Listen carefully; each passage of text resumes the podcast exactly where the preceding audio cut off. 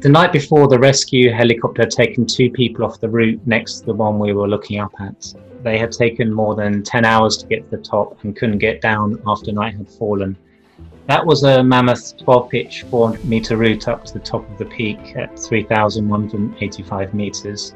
And one my friend Iga had just told me we'll try tomorrow. Hmm, okay. I'd only ever climbed once before on rocks, a small two pitch climb just outside Marseille the year before. Our route today was a five pitch, 200 meter route up a beautiful slab of polished schist rock. It looked stunning, as did the views sweeping down the valley over lakes and faraway peaks. It was wild and really felt like we were deep in the mountains. It was late, having only arrived in on that morning on the night train from Sheffield via Paris. It was already after 2 pm, and there was a risk that we would become the second casualty of the rescue helicopter if we didn't climb quickly. No pressure. Welcome to the Roaming the Earth podcast. I am your host, Drea Castro, and I'm here with Karsten. New Zealander Karsten Coles has lived and worked across the world before settling in Sheffield, England, where he lectures in English and publishes travel magazine Run Wild. The magazine was inspired by a course featuring talks by editors of Delayed Gratification and Serial. That was when I knew I really wanted to do my own magazine, he says. When asked to describe his magazine in three words, Karsten described it as travel, adventure, and environmentalism. This was an excerpt from a magCulture interview with Karsten. Thank you so much for being here, Karsten. Uh, you're welcome. Uh, so tell me about that excerpt. That was a kind of a fun trip. Uh, I've got a French friend, Iga, who gets me into lots of trouble. Every time I uh, go on a venture with her, she makes me do something scary, and this was uh, something really quite scary. Uh, it was my third rock climb on on real rocks, and um, yeah, she took me up a 200 meter cliff, um, and then we had to abseil down from the top of the cliff uh, into midair. She only realised that we had to do that at the top, and um, oh she God. she she taught me how to uh, abseil down safely, and then she disappeared off the edge and told me to follow. so yeah, that was a that was a fun trip. I was just gonna say that it, it's uh, one of the articles in in uh, second issue, and um, yeah, it, it was a fun trip. That is amazing. I cannot believe that that was your third third rock climb. That's like my next thing that I want to do. Like right now, I don't do technical mountains or technical summits, but eventually that's what I will what I'll get into. So I'm admiring all of your adventures and read a few of your uh, excerpts in your magazine. So Karsten has this awesome magazine called Run Wild. Tell us about that magazine and how you started it, why you started it. Um, I, I, love traveling. I, I, I, guess as you travel more and more, you, you maybe look for more adventurous things to do.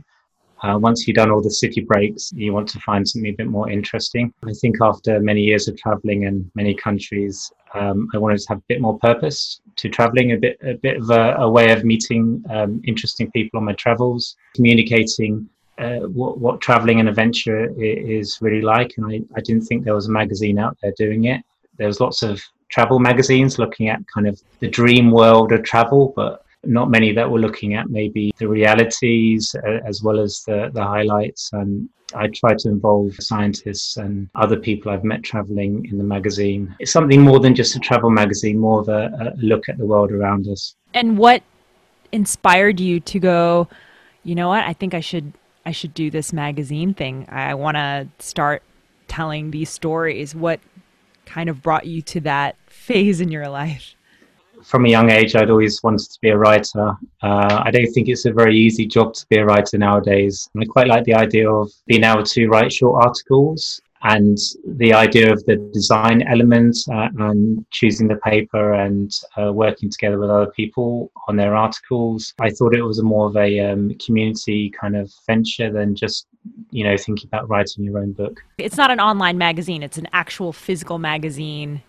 Yeah, correct? yeah. That's rare nowadays.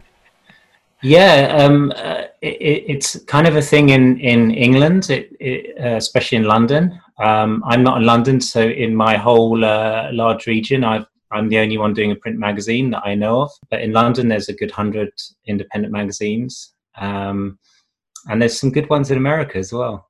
Oh yeah, for sure. There there are, but it's funny though because a lot of the magazines are now becoming online magazines. But I, there's something I love books. You know, like I like online stuff, but I just I prefer having that physical paper, like feeling that paper or something or turning the page. So it's nice and refreshing to hear somebody that's doing you know a physical magazine because to me that's that's the only that's the way i don't know maybe i'm old school you know like i no, love I, like having a book a physical book or a physical magazine i think it's uh, um, really coming back into our societies now i had a collection of records that, uh, that i'd had for years without a record player and i finally got around to getting a, a nice record player to play them and uh, they've really um, in Europe and especially in England, records have really come back in. I think people uh, just don't want MP3s on no. their computer files anymore. They want a physical thing, and I think the same for for good books and independent magazines. Uh, I think people are a bit fed up with um, the kind of media that we we have. Um, even in England, the BBC is, I think, has has gone downhill. Uh, and the idea of getting uh, independent viewpoints about loads of different topics, sometimes crazy stuff. The paper element for me is, is really special because um, I love the smell of new magazines, uh, new books.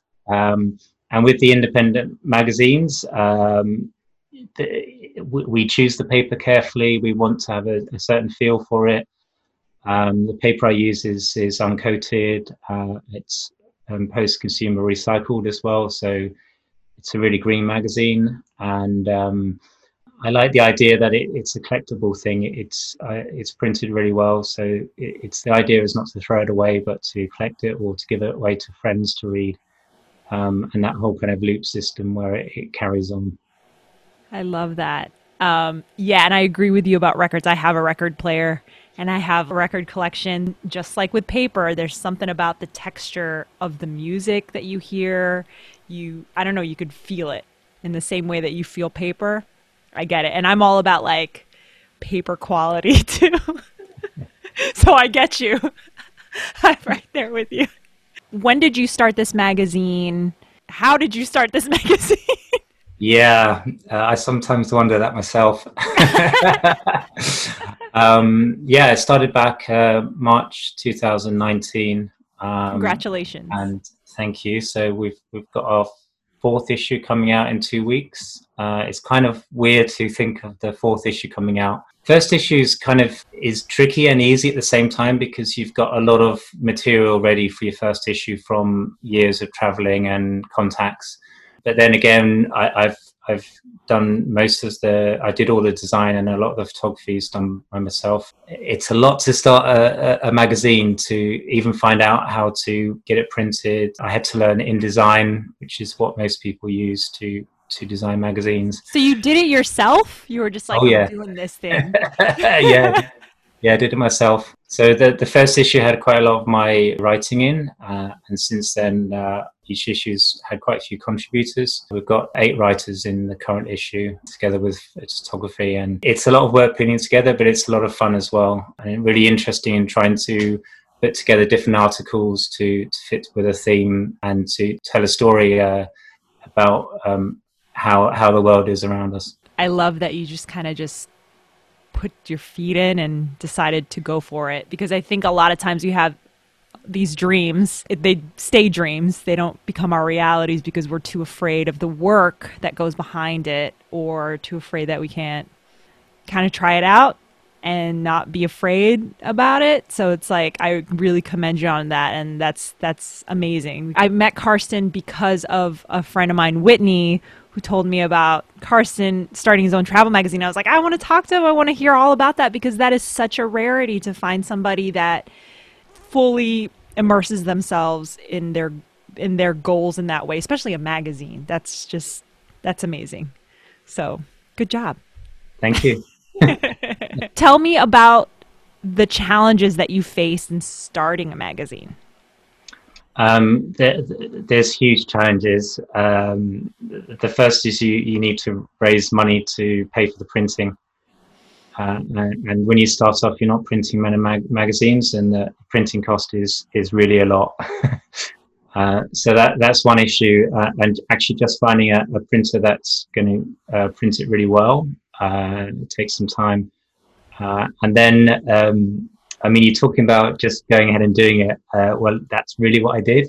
I, I uh, designed it, um, uh, got it printed, and then once I had the magazines, I then went to the shops to get them into the shops.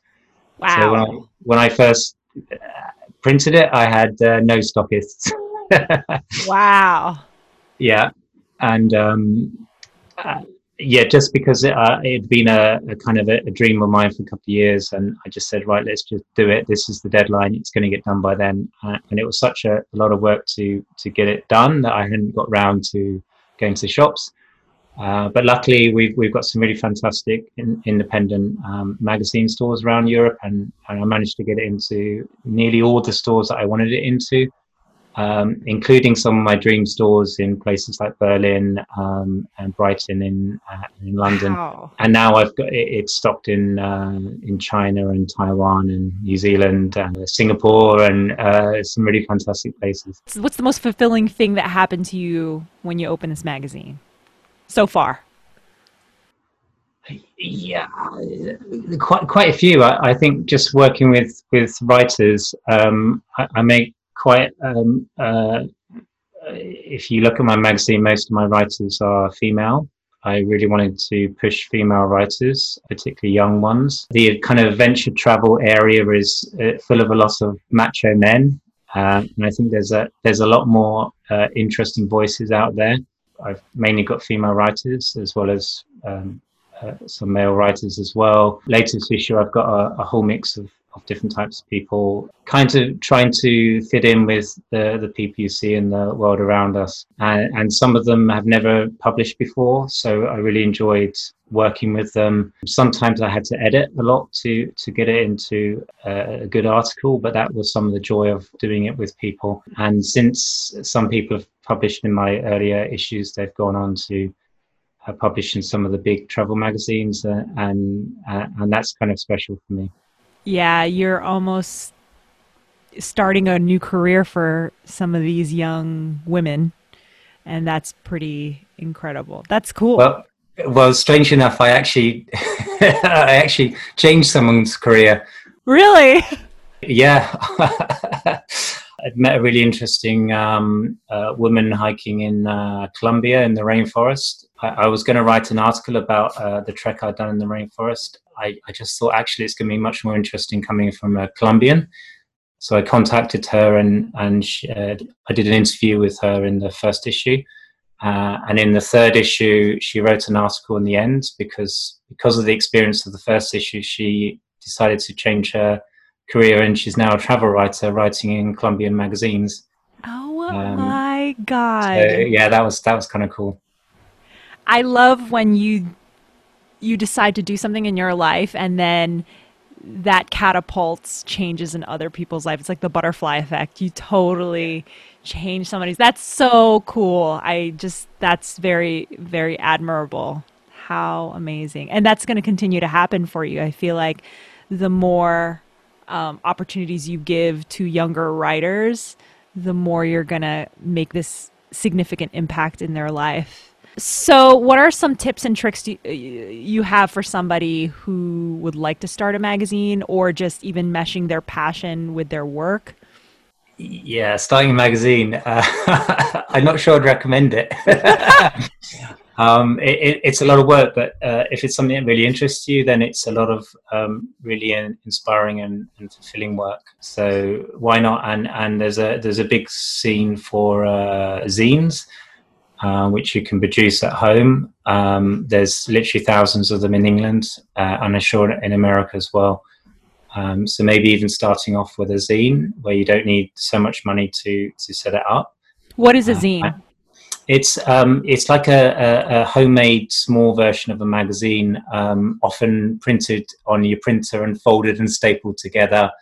Um, sometimes it's it's uh, Riso printed, which is a bit um, more fancy, um, and they kind of can vary from uh, one pound to uh, five or six pounds each. So like uh, you know uh, maybe eight dollars, and um, uh, some of the magazine stores also stock some of the zines. Um, and it, and it's it's not for profit really. It's just for a bit of fun and a bit of passion, and and I think that's a really great way of starting. Um, and if you do a magazine, maybe don't do what I did and uh, actually get involved with a, a group of people. Uh, it, it, it, makes it a lot less work. How many countries have you traveled to? Like before the whole magazine thing? Yeah, so um, I mean that, that, in a way that's an interesting question because um, there's not a, a, set definition of how many countries there are. Um, America doesn't like um, recognizing some countries, for example, Taiwan. Um, so uh, isn't that silly? yeah. Um, so you first have to yourself decide what which countries are countries. England's a really good example. we're not really a, a separate country. We're part of the UK. Mm-hmm. So um, some people travel around uh, England, Scotland, Wales, Northern Ireland, and say they've been to four countries, but they just haven't. They've been to one. right. Um, I'm sure your friend Whitney will uh, be counting all of those. Um, yes. I believe um, 204 countries is kind of the number of real countries, including ones that um, some some uh, people don't recognise. I think my latest count is 68 countries. 68. And, uh, That's amazing and a lot of those I've been to, you know, a good eight, eight, ten times. Um, so I, I, I think if if you're just counting countries, it's maybe the wrong thing to do. It's if if you go to a country and you really enjoy it, go back, um, explore more, um, find out some of the the hidden areas in it, and and for me, that's much more fun than flying into a, a city for a day or two and then flying out somewhere else.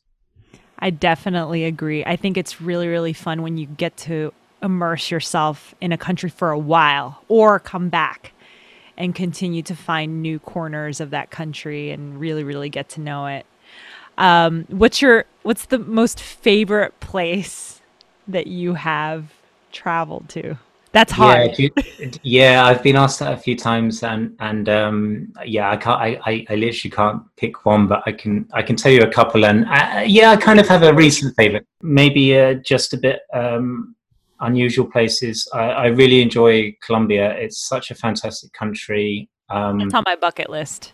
Yeah, it, it literally has everything. It has the Caribbean coast. It has a, a, a rainforest, which is the most biodiverse in the whole world. Um, it has the Amazon in the south. Uh, the people are amazing. It's pretty safe. It's safer than Brazil.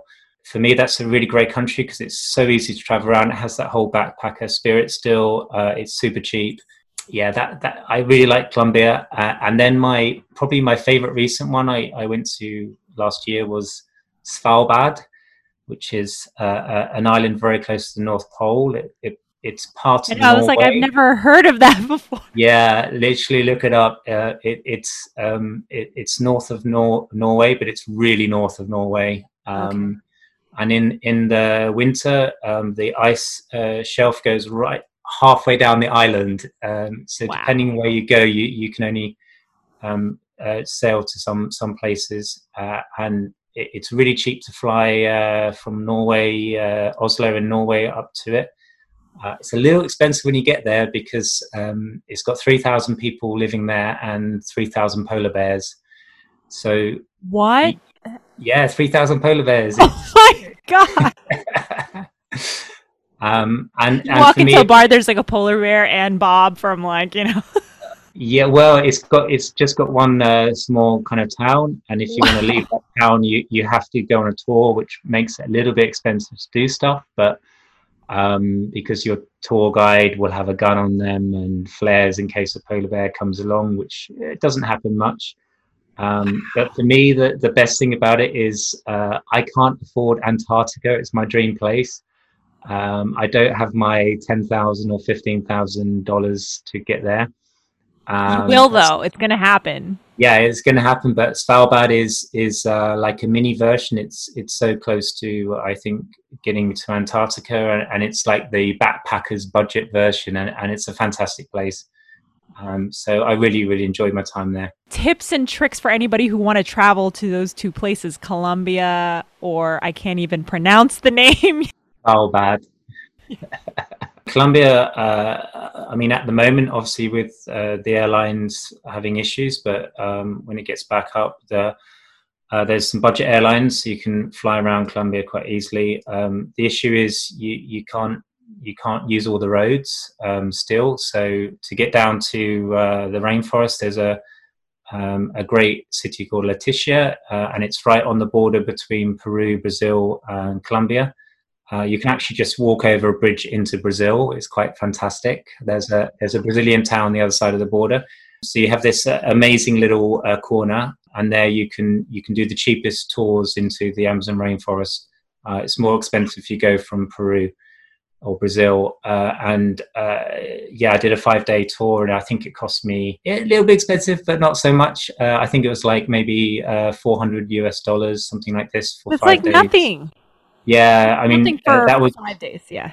um, and that was staying in the rainforest and um, in uh, village huts uh, with maybe uh, a couple of other people there and uh, going out every night with the guides and stuff and, and even uh, sleeping one night in a hammock uh, in the Oh. rainforest. Yeah, so if you go to Colombia, you've got uh, Cartagena on the, the Caribbean coast, which is fantastic. And then in the ra- very south, uh, Leticia is, is like the opposite extreme. Uh, and in, in between that, close to uh, Cartagena, is uh, the Lost City Trek. Yeah, it's amazing. Uh, it's the most biodiverse um, forest in the world. Uh, it has four uh, ethnic tribes living there. Um, so you walk past or through some of their villages. It, it's it's a really hard trek. Actually, I was I was surprised. I do a lot of trekking. It's it's a four day trek, and it and it is a tough trek, but really rewarding. I haven't been to. Machu Picchu. I don't know if I want to go um, because I, I I'll be a bit scared about how how um, many tourists there are. But I think this this is a, a mini version of it. The the city um, uh, was uh, lost for 800 years or 600 years, and it's completely wild still. So it, it's not like you just take a bus from from the down the road to Machu Picchu. So yeah, that's another place I really recommend there. I almost went to Colombia. I had a trip from I think it was like Ecuador through Colombia, and that was on my on my itinerary. I was like, "Ooh, I want to go see this thing because I love uh, ancient ruins and and trekking." So I had that on my list. So because I almost was like, "Do I want to do this thing? Is it a, is it good?" Now I'm like, "Okay, I got to go there." How about the other country? Yes, Svalbard. So um, it's great. You you you spend a, a couple of days in uh, Oslo, the capital of Norway, uh, which is such a cute, uh, amazingly beautiful city. Um, it has an art gallery where you have um, you have the Scream painting, the famous Scream painting, and then behind that you have the statue, uh, uh, the thinker statue. I can't remember the. Um, it's the, The famous one where he's, he's doing yes, this. he's like, mm. Yeah, yeah. So in the same room, you, you're looking at you're looking at the thinker, and then behind the thinker on the wall, you see the. You're like, oh my god! Um, so it's this cute small gallery with just packed full of amazing paintings. Um, really great city. Yeah, it's expensive. It, it's um, Scandinavia, but it's a great city to spend a couple of days, and then and then you can fly up um, directly up to uh, Svalbard. takes three or four hours to get up there. Um, and uh, there's a, a really good backpackers um, and lots of uh, pricier hotels. But the backpackers just a, a normal kind of price, really good. Um, you could just spend your time in the town, but that would be a bit boring. Um, there's a great old uh, uh, Russian um, city uh, where they used to do coal mining. Uh, Oh, uh, wow. Weirdly, there's there's still a Russian city on, on the island where they mine coal, and you can go and it, it's this old Soviet era city with all the old schools and um, gymnasiums, uh, uh, and that's really beautiful. So you, you take a ten hour um, uh, kind of cruise, little mini cruise. Um, we saw some polar bears uh, on the cruise. Oh my god! yeah, really cute Crazy. and um, uh, uh, so you, you you've got that, and then you can do hiking with a guide straight out of the uh, uh, out of the town. Um, which is also fantastic. You've got mountains right behind. I think I was there for uh, maybe five or six days. If I had the money, the actual activities are a bit expensive, but getting there is pretty cheap. I could spend a lot, lot of time there. And in, in winter, you can do snowmobiles. Um, oh my gosh, snowmobiling is so yeah, fun. to visit all these places. Like you do a whole day trip to go where I I I, uh, I went um, by boat. Why are you passionate about travel? What does travel mean to you? Um, I, I, think it's just a, a connection with other people's. Um, yeah, I mean, you can you can find out about your neighbourhood and travel around England, uh, and that's great. But um, Europe, especially, is is such a fascinating continent because every single country in Europe uh, is is really magical in some way uh, and uh, quite different from each other. Surprisingly, you go from um, I, I, love train uh, train journeys, especially. I, I, don't like flying so much. Uh, if I avoid it, I, I can um, uh, for a couple of reasons. Um, fly, flying like 15, 20 years ago was was pretty fun. The the the food was good, the service was good. Um, there wasn't queues in airports as much. Now it's just terrible. and uh, and you're tight unless you're yeah, class, you know. So the kind of romantic uh, air travel, I think, has passed us. But um, I see flying as a way of, of getting somewhere, and then uh, as much as possible, I go by train um, for environmental reasons. In Europe, you've got a lot of um, sleeper trains that you can take. I love traveling between countries on the train, and, and you see the, the, ch- the sudden change in the signposting, the language, how the houses look. I think you lose that connection so much when you fly somewhere. You don't really know where you've left and where you've you've you've arrived. And, and a train, you really get the sense of uh, of the difference in the journey and and I think that journey can be really quite special. So even going from, uh, I took a, a, short train from Berlin over to Poland, uh, and I loved the border crossing, just the change. You could tell we had gone into Poland um, just by how everything changed. Uh, uh, and Europe, you've got so so much of that, so that's really great. And you get surprised. There's lots of stereotypes around. Um, I recently went to Mexico City before uh, Corona hit us, and uh, uh, some of the most amazing um, people I've met. Actually, Mexico, I did a trip to Iran uh, the year before. Iranians are, are, by far the friendliest people I've ever come across. Uh, they're amazing people, super friendly, as are the Mexicans. And strangely, it's the two countries um, American government seems to um, bully the most. yep, they so, do. They really yeah, do. Yeah, so uh, often you find that um, what you you think you know about a place is is completely wrong, uh, and that's something I love about travel. There's a lot of surprise, there's a lot of challenge, uh, and you meet really interesting people. Uh, if you go to Patagonia, you, you, don't meet people that like spending the day on the beach. You meet really interesting people, and and for me, that that's uh, something special about travel. I totally agree with you. And the two the two places that I've traveled to that you go there and they're not there for a vacation. They're there for a challenging vacation which i love. That's the type of vacations i love where i'm trekking or i'm roughing it somewhere. It was peru and and nepal because they're all climbers. Awesome. yeah, so they're yeah. the coolest people to meet. So patagonia is actually on the top of my list. It's uh it's tanzania and then Patagonia. Those are the two places that I'm probably going to go to next once the borders open and our passports aren't useless in the U.S. Um, st- stick Ethiopia on your on your list next to Tanzania. Okay. Um, Ethiopia, I, would love to go. Um, it, it looks like such an interesting, beautiful country. I would love to photograph some of the people there because that's my my focus when I go to different countries. I like to do portraiture of the of the people there and kind of tell their stories. So that's like my my thing. So I when I went to Nepal, I focused on women and women's rights and women uh, getting themselves out of adversity by opening their own businesses and stuff. So I, I shot them over there, and I would love to do that in Ethiopia because that would be that's that's that's such an interesting place. I've seen photos from there, but we'll we'll see what happens when everything opens. Um, that's cool. I, I love hearing that you you also feel the same way because that's one of the things I love to travel to specific locations that aren't the usual places people like to travel because you meet interesting people. You meet people there with a purpose, like a greater purpose. I don't know about you, but when I went to like when I went to Nepal, I met like traveling nurses. I met trekkers that were attempting to do base camp or thinking about doing Everest. Like it's just the coolest thing. Yeah, Nepal's um, one of my all-time favorites. It's uh, a, a truly wonderful country and extremely safe country as well. Uh, what kind of travel do you like to do? I mentioned that I like to do like rougher traveling.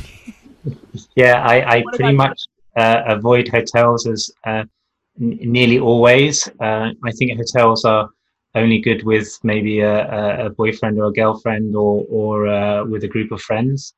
Uh, it's virtually impossible to meet anyone in a hotel. um, maybe in the movies they always seem to go down to the hotel bar and meet someone, but in reality, it'll be a fat businessman in the hotel bar. Um, and and so I always uh, stay in backpackers um, or a, wild camp or, or I, I, don't really like campsites, but uh, wild camping and um, backpackers. Every country has uh, amazing backpackers, um, and you can normally find out which one's the best by reading through the reviews. And when you go to the wild places like Patagonia, you you have backpackers full of really interesting people. When you see the people leaving the hotels, you think, I don't want to talk to you. Just a, a, a, different way of uh, looking at travel, I guess. And there's nothing wrong with fancy hotels. I think um, if you're with someone, it can be a great experience. But um, I don't think I don't think you meet the same kind of people in a hotel as a uh, as a backpacker would. What made you start traveling? What propelled you to travel? Yeah, um, uh, from very early on, um, my dad was living over in Sweden, so I used to uh, go and visit, and I just quite uh, as a as a kid getting on the plane, and th- this was the times when you would have the hostess come and ask if you want to meet the captain. You go in the cockpit and chat to the captain. Um, they don't let that anymore. that was the best bit. Um, they don't. You no, you're not allowed in in in the, oh. the cabin anymore. Um, they, have, they have on lockdown. um, even the kids they won't let in. Um, so um, yeah, that I guess that that started it. Um, my mum's travelled a lot. She's from New Zealand. Um, so it runs uh, in your family. Yeah, yeah, uh, and I think once you you take a few little adventurous trips, then you think, ah, oh, then why don't I go here and why don't I go there? And uh, annoyingly, you always um, kind of have a list of countries you want to go to, but once you've been there, you've already built up a much bigger list of other countries. So uh, I, I don't know if there's a, ever an end to where you think I've, I've done it. I don't need to do it anymore. I definitely agree. but what made you go from were your parents adventurous travel? I'm going to call it adventurous travel travelers, where they backpack, right? Um, were they also that kind of traveler, or was that something that you explored yourself? No, they were adventurous travelers. Um, they, uh, I think they had a van and they traveled around Europe in a van. Um, oh we don't do it so much now. Your parents are awesome. yeah, um, my English grandparents. I think my granddad built a sidecar on his motorbike and took my gran all around Europe in this uh, probably deadly contraption at the time. Um, so they they just wild camped uh, and hitched the way around. Uh, I think maybe it was more common to do that um, back then because it, travel was so much more expensive.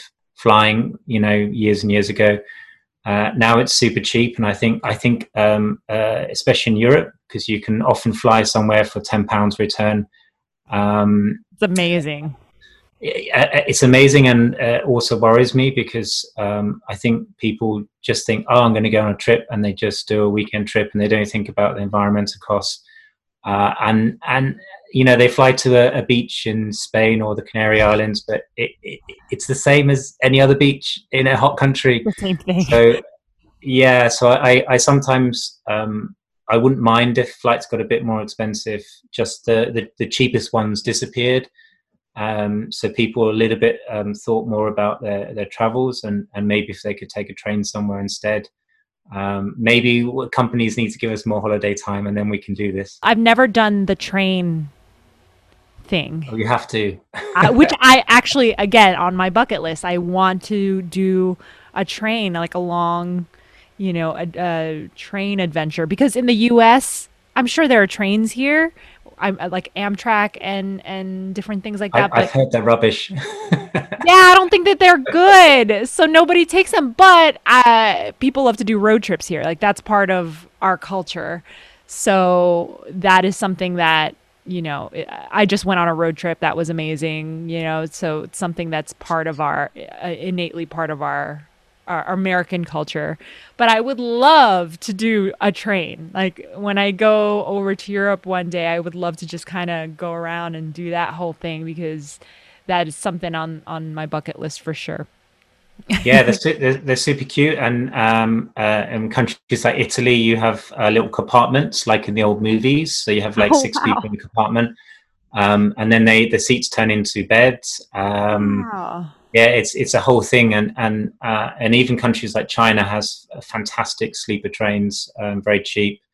Um, Asian countries as well. Um, yeah, uh, and it's a real fun way of meeting all kinds of people. You get to experience this when you're in a car. You see, you get to move with the land, right? So you can feel how the land changes like for us here like when you come from arizona to utah there's a complete change. Once you cross the border it's like arizona has these like yellow yellow rocks and little different kind of desert and then all of a sudden you get into utah and they're red you know? So it's just that's cool. And i feel like you would you would see that same kind of changes when you're in a train that which is yeah I, I, mean and a lot America, faster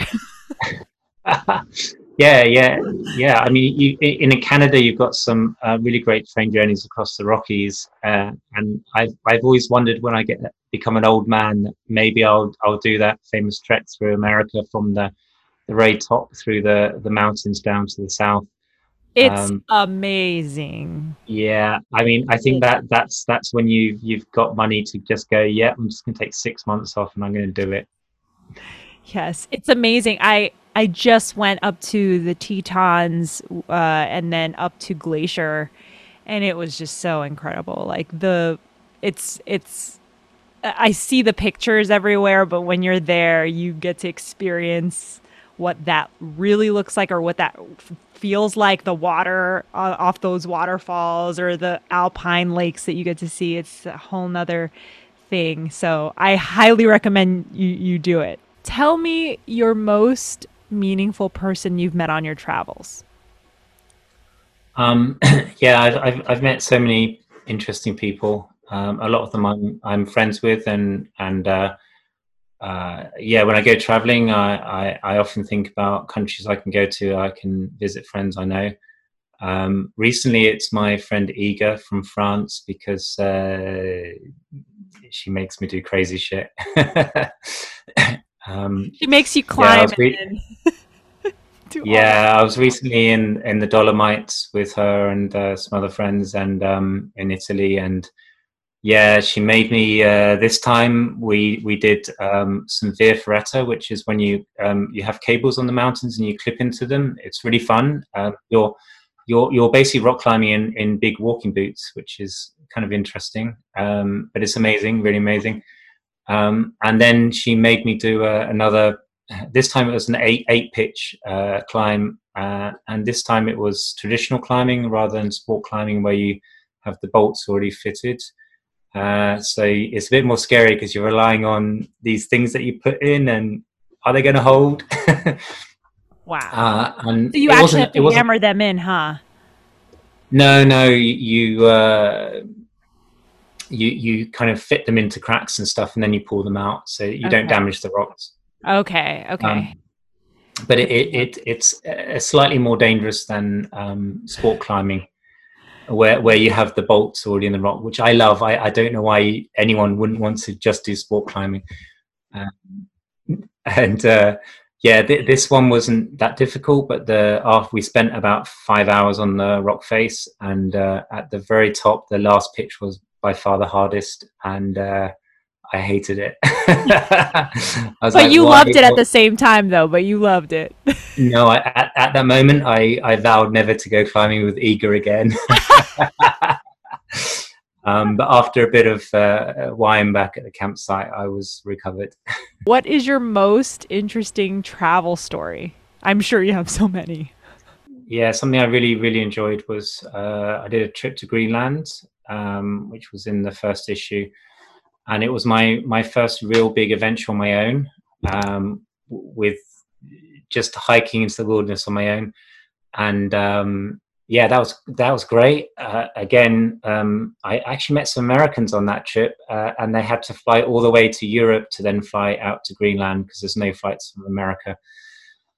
Um, but you're flying from Copenhagen, which is a, a great city in uh, Denmark, and then you fly to Greenland. And I started the hike literally from the airport. So I left the airport door, and then I hiked. And uh, I I hiked for um, it, it, was the the air, the international airports inside the not in the middle, but it's off the coast. It's 160 kilometers from the coast, and then I hiked to the coast, and there's there's nothing between the airport and the coast. Um, there's no people living there, um, and oh, so. God. Uh, I, I, was hiking, and the, the, there's a, few mountain kind of huts that you can stay in. I also had my tents in, in case I wanted to put it up and it rained it's just a, such an amazing experience because uh, I was off on my own. I knew other people hiked it. Maybe 300 people a year hiked the, the trail. Uh, so I knew. So it's I an actual meet. trail. Yeah, it's kind of a trail. It's a faint trail, and sometimes you just look on the map and go, "I need to go over there," and you just walk for it. Um, and one of the best bits is um, uh, near the beginning, a couple of days in. There's a 20 kilometer lake, uh, and there used to be a, a, a big canoe hire center, but it, it didn't have enough people, so it went bankrupt. But the canoes are still dotted around the lake. So if you're really lucky, someone has canoed across, and then you can grab a canoe. Um, I, I, I, mean, like a really massive um, canoe for f- three people, uh, and then paddle across the lake. Um, and uh, I'd got to the lake, and there was no canoe, so I was really disappointed. Oh no! I was 40 minutes walking, starting to walk along the edge, and then I could see this little twinkle of uh, metal in the distance. I was like, "It's a canoe! It's a canoe!" Um, so I, I, ran back. I, I, I, didn't run back because my rucksack weighed 22 kilograms. Um, oh I, I, speedily walked back and um, uh, uh, and met them just in case someone was coming behind. I didn't want anyone to steal my canoe. Uh, and then I started uh, canoeing um, which was absolutely fantastic. Sitting at the back, uh, quite a big long canoe. And then uh, halfway across the lake, I was following along the, the shoreline, but halfway across, um, on the wrong side of the lake from where the path was, the wind picked up. Uh, and it was impossible to steer because uh, I had no one at the front to to to canoe at the front, uh, and I had to drag this big canoe out onto the rocks and camp overnight um, in, in completely uh, isolated place. Uh, and I had to wait for the wind to die down. There was no way I could canoe across to to the path again. Otherwise, um, I was uh, uh up against a big cliff. Uh, so that was really cool. Actually, I, I, super enjoyed it because it was such a wonderful remote campsite, and um, uh, I followed a few um, reindeer tracks up to have a look at you know the scenery and uh, next day, the wind died down. I, I got back across the lake. Um, but the first first six days, I didn't see anybody because there were some people ahead of me. I could see in the kind of books in the the huts. Um, so I was alone for six days. Complete silence. Um, there was uh, no sound at all. So sometimes I could hear my heart beating. They had uh, some peregrine falcons and some uh, uh white-headed eagles, and it was so quiet that I could actually hear um, you know, a kilometer away, I could hear the the peregrine falcon's wing, wings flapping. I could hear this wow sound, uh, uh, and to me, that was like the most remote place I'd been to, and uh, and it was my first kind of time to do completely on my own. Yeah, that was kind of special. Um, surprisingly cheap once you get there because you just bring all your own food and you're you're camping out. So another place I really, really recommend. Um, once uh, in the flights are maybe five hundred pounds um, from Denmark, uh, but once you're there, you can spend ne- nearly nothing. What is the most challenging thing you've faced as a traveler? Mm, yeah, I, I, I, guess I've traveled so much that I, I, I don't really see things as a, a, challenge, more as something interesting to to kind of uh, get over. Um, I, I still remember I, I, went to China um, many years ago when there was very few tourists. Uh, in fact, when I went to Beijing, there was only one possible place that you could stay as a foreigner, unless wow. you went to a five-star hotel. Places like China are super interesting because the street signs are uh, are in the Chinese language. Um, there's no English version of them, so you don't even know what your street name is because you, you can't read it. I remember going to the main train station in Beijing. Uh, I was going to do part of the Trans Mongolian Railway, and to buy a ticket, uh, each destination China had its own small windows. You had these little booths, and behind each one sat a person and it was just to one destination. So there was about 60 of these uh, in a, a, long line, and uh, you couldn't read the names, so you didn't know which one was which. So uh, you just say the name of the city, and they would they would go and point you in a direction, and, and eventually, by uh, chance, you'd hit a, hit the right window. Oh my god! And then you'd get your little guidebook out, and you'd point to the, the the type of seat you wanted, and write down the date and for me that was super fun that was like a, an extra bonus of of buying a train ticket in this really strange way those kind of things really make traveling because nowadays maybe it's a bit harder to find places which are, are like that because even china's changed massively since then but you know on my greenland trip um, one night in, in the hut some reindeer hunters some inuit reindeer hunters came in i got to chat to them and find out about uh, um, their lifestyle and stuff. And and wow. When when do you meet those kind of people? So wow, I've never even heard of that. That's the first time I've ever heard that phrase: Inuit reindeer hunters. Yeah. What was that like? Yeah, I mean, it was super interesting. I mean, they were friendly guys. Um, traditionally, the Inuits, which make up most of uh, Greenland population, would have hunted reindeer. Um, they they looked after the herds, so that they would only hunt a, a certain amount, and they would keep all that uh, meat over winter, and they would eat all of it and use all of it. Nowadays, the even the last 20 years or so, the the climate's changed so much that they're having trouble um, with the numbers of herds which are going down. So even in places like Greenland, there's a big climate change. The locals are seeing it. When you meet people in those wilderness areas and you, you think, wow, it, there's there's effects here as well, then you're you're a bit like, I, am actually a vegan, so I, I, find that whole um, side of things, the whole sustainability side of Inuit. Uh, culture uh, so refreshing when you compare it to our lifestyles so it was for me it was fascinating to meet these people. I told you i just went to glacier. The glaciers yeah. are almost gone. Oh really? Yeah. Well i think there's like i don't know how many there were before but there's some that aren't even there anymore. And it's just it's very apparent when you see a glacier disappear with photos. It's different when you're among nature and you see the effects because we live in our cities and we live in our comfortable homes and we see a, a, rise in temperature and we don't think anything of it really. But when you see your environment actually change and affect the animals or affect a glacier in front of you it's it's you know it's different. You you know you can feel the change. What is the one interesting item you like to take with you when you travel or something that you purchase if you have anything that you you do that yeah kind of um, after i did the greenland trip um, i mean it was on a trail that i knew some people would uh, pass maybe not the same day but in a couple of days after. Um, but actually on the map um, i wanted to go off trail. I wanted to explore some other valleys and i was just like i can't um, because you know if I if I uh, broke my ankle, no one is ever going to uh, pass there. So um, since that trip, I um, bought a satellite communicator. Um, Garmin um, do them. Nice. Uh, uh, and they're pretty amazing. They're the same size. Uh, well, actually, I'll probably even show you. Ooh, yeah. Yeah. This is my little baby. Nice. Um, for anyone who's listening, the Garmin satellite communicator that Karsten has is maybe the size of your iPhone, a little bit thicker, but uh, really, really small and very convenient, especially when you're on the trail. Highly recommend. So it's not a satellite phone. Uh, you can't speak on it, but it's pretty much the same as satellite phone. You just do texting on it, and it has an SOS button. Okay. Um, That's uh, amazing and they're amazing. This is this is the, the, the kind of big version, but you can get one um, half the size that then has the screen that you use together with your phone.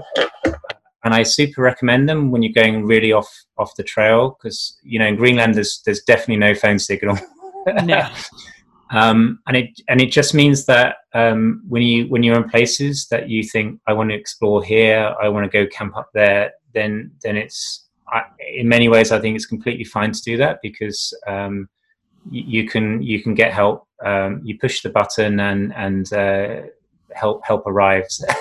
right. Um, and then you can also message your friends. Even actually, you can send emails to your friends from really Oh. weird places. The messaging system is for your older listeners is like the old Nokia phones where you have to you know push the button four times to get the K. Yeah. Yeah, Um, it's like one, two, three, four, five. yeah, yeah, yeah.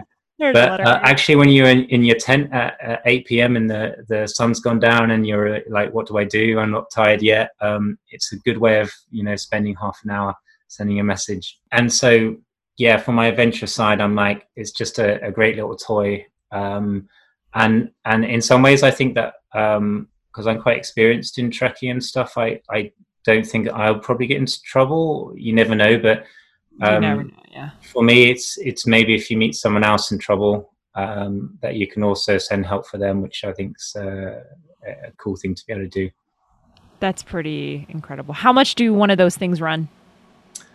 um, surprisingly cheap i you can pick one up for about 300 us dollars um, and and then um, you only pay subscription when you actually use it so you pay for a month and it's it's about um, 40 us dollars for a month and then you just cancel it when you don't need it. So it's about the same price as a, a normal phone uh, and um, yeah it's great. And and it's a GPS yeah. Yeah. Being on this podcast, I speak to some of the most experienced travelers and hikers and trekkers and some of their experiences, you know, having a moose charge at you, you don't even so it's like you don't know. So it's just it's good to have that emergency backup because I think about that often when I'm climbing. I'm like, ooh, if I break my leg here, like no one will find me. we talked about advice earlier about your magazine, but is there a piece of life advice that you can give to a younger you? Yeah, I, I pretty much don't have regrets in life. I think people shouldn't. Um, I think you learn from everything, and uh, so I, I think my only advice would be um, take more risks. Um, uh, I, I've kind of, I, I kind of, when I decide something, I pretty much do it. So um, I've, I've not really stayed at uh, one job for more than two years, and that tends to be moving into a new country and try something new. Uh, but especially when you're young, and, and maybe especially now is actually well once we can travel again but um, being in america you can travel around quite a lot still. Um, i think just just do stuff. Um, don't get tied up with work. Um, and actually my I, I i think when it, when it comes to work and life balance i think just just think about what life you want and then how much money do you need to earn to to have that life. And when you earn that money just stop don't don't take that management position which you know is going to ruin your um, social life just earn what you need and and go out and spend and enjoy um, life Favorite treks? You said that you're a trekker. Favorite places that you've trekked? yeah um i mean patagonia is a great one you got the torres de paine um, circuit in uh, chile which is really beautiful it's it, it's The really the. O or the W? Ah, it's definitely the O. The Um, the W a little bit is uh, slightly busy, and then you get round the backside, and it, it's completely wild and, and very few people. So um, definitely the O. Um, and then you've got Fitzroy over the border in Argentina, um, very close by. So these are probably the two best trekking places in uh, mountains trekking places in South America. Uh, and then a real great, a really great um, place to trek is New Zealand. Yeah. Um, I, I've, I've nearly finished all the treks that I want to Have do. in New you? Um, yeah, I, I've, I've been quite a lot there. Uh, the reason it's so amazing uh, is one, New Zealand people are super friendly. It's such a great road trip country because all the uh, roads are a bit like in Canada, they're windy and interesting to drive along. nice. In in Canada and America, you've got brown bears, you've got elks, you've got quite a lot of dangerous stuff. There's Yeah. nothing nothing in New Zealand that could possibly hurt you. Oh, um, that's nice.